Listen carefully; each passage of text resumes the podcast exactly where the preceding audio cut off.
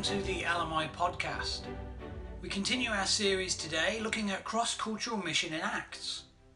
In this episode, we look at the start of what is often called Paul's first missionary journey. So please open up the Bible to Acts chapter 13, and we'll be reading the first 12 verses.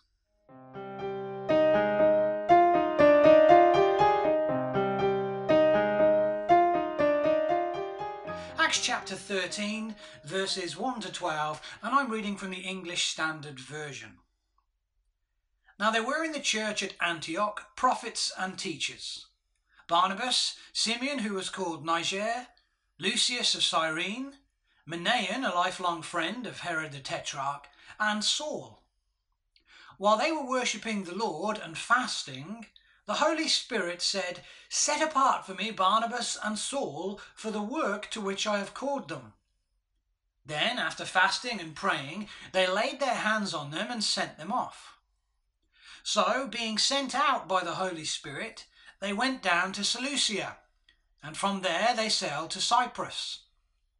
When they arrived at Salamis, they proclaimed the word of God in the synagogues of the Jews, and they had John to assist them. When they'd gone through the whole island as far as Paphos, they came upon a certain magician, a Jewish false prophet named Bar Jesus. He was with the proconsul Sergius Paulus, a man of intelligence, who summoned Barnabas and Saul and sought to hear the word of God. But Elymas the magician, for that is the meaning of his name, opposed them, seeking to turn the proconsul away from the faith.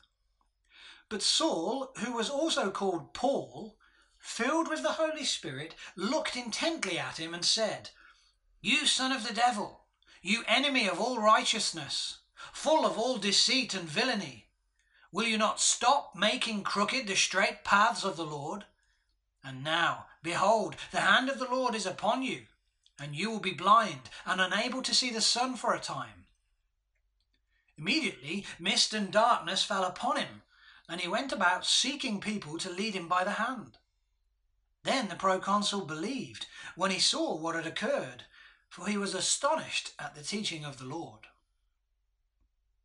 Now, there are seven things that we're going to highlight from this passage before we think about the task of cross cultural mission today. So let's begin. Firstly, we notice the context from which these events spring.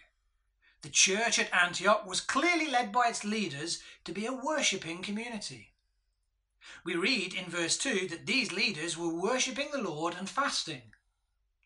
Essentially, they were a group of believers who were collectively positioning themselves before God in worship. Now, it may seem like an obvious point to note, but it's important to recognize that the leaders at Antioch were certainly a group who were setting the right tone among the believers. Secondly, we read once again in this series on Mission in Acts that the initiative is with God. In taking the initiative, God, through the Holy Spirit, called Barnabas and Saul. In his commentary on these events in Acts, New Testament scholar Howard Marshall notes To a church waiting on the Lord, his word now came. Thirdly, the response of the church at Antioch reveals just how serious and intentional they were about obeying the divine commission, fasting and praying for the chosen men before sending them off to the work. And Luke, the author of Acts, is keen to demonstrate not only the initiative of God in these events, but also his equipping and enabling work highlighting this very thing with the opening statement of verse 4, which notes that Barnabas and Saul were sent out by the Holy Spirit. The next point to highlight is the activity of the missionary team as they set about responding to their charge. What did they do? Well, the scriptures tell us in verse 5 that they proclaimed the word of God. We should also note that this venture was a team effort. We're told that it wasn't just Barnabas and Saul, they were also accompanied by John, often referred to as John Mark, who assisted them. For those of you who know your New Testament well, you will know that John departed some time later, and his actions were actually the cause of Barnabas and Saul separating when it came to a second missionary journey. But that's not the end of the story. Later on in his life, Paul asks his co worker Timothy to make contact with John Mark and to send him on to visit Paul, as he'd become a useful team member once again. Check this out for yourself in 2 Timothy 4, verse 11. Another interesting point to note is the scope of the activity carried out by this team. We read in verse 6 that they'd gone through the whole island as far as Paphos before meeting the proconsul Sergius Paulus. He was a Roman official with responsibility for governance in that part of the then Roman Empire. Lastly, as we might expect, we read of a mixed reception resulting from these missionary endeavours. There is the expression of interest from the proconsul, but also the opposition from Elymas.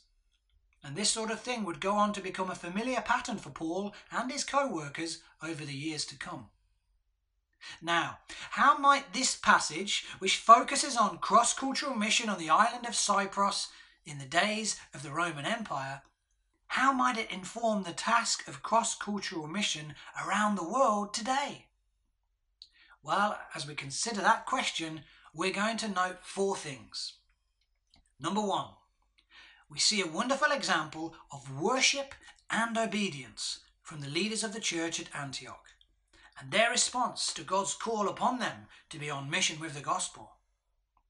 Today, we need to respond in the same way to the same task that lies ahead of us. The majority of people listening to this podcast will have a complete copy of the scriptures.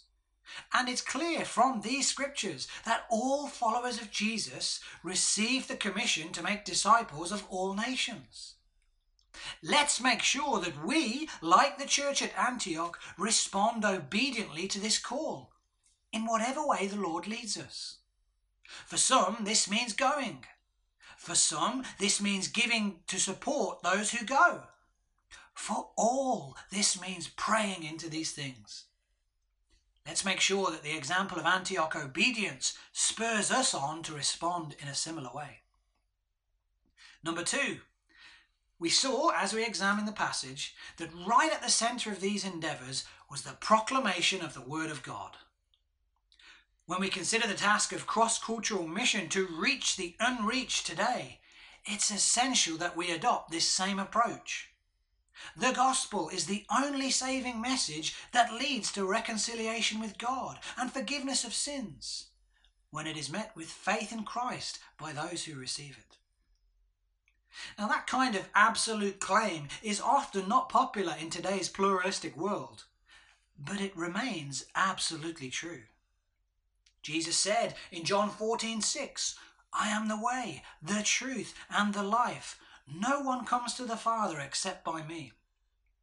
And one of his first followers, the Apostle Peter, when sharing the good news of Christ with others, he declared that there is no other name under heaven by which we can be saved as seen in Acts 4, verse 12. We have such wonderful news about who Christ is and what he has done. Let's be sure to make that good news the indispensable centre of our disciple making activities. This message is the message, and we need to proclaim it, just as was the case with these early missionary endeavours in Acts.